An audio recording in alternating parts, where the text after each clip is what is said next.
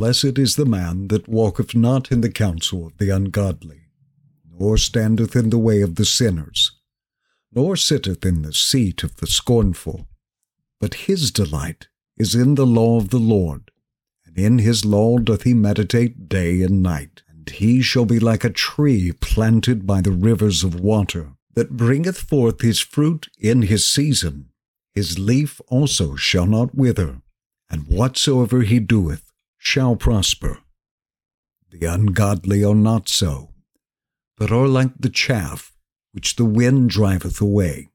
Therefore the ungodly shall not stand in the judgment, nor sinners in the congregation of the righteous. For the Lord knoweth the way of the righteous, but the way of the ungodly shall perish.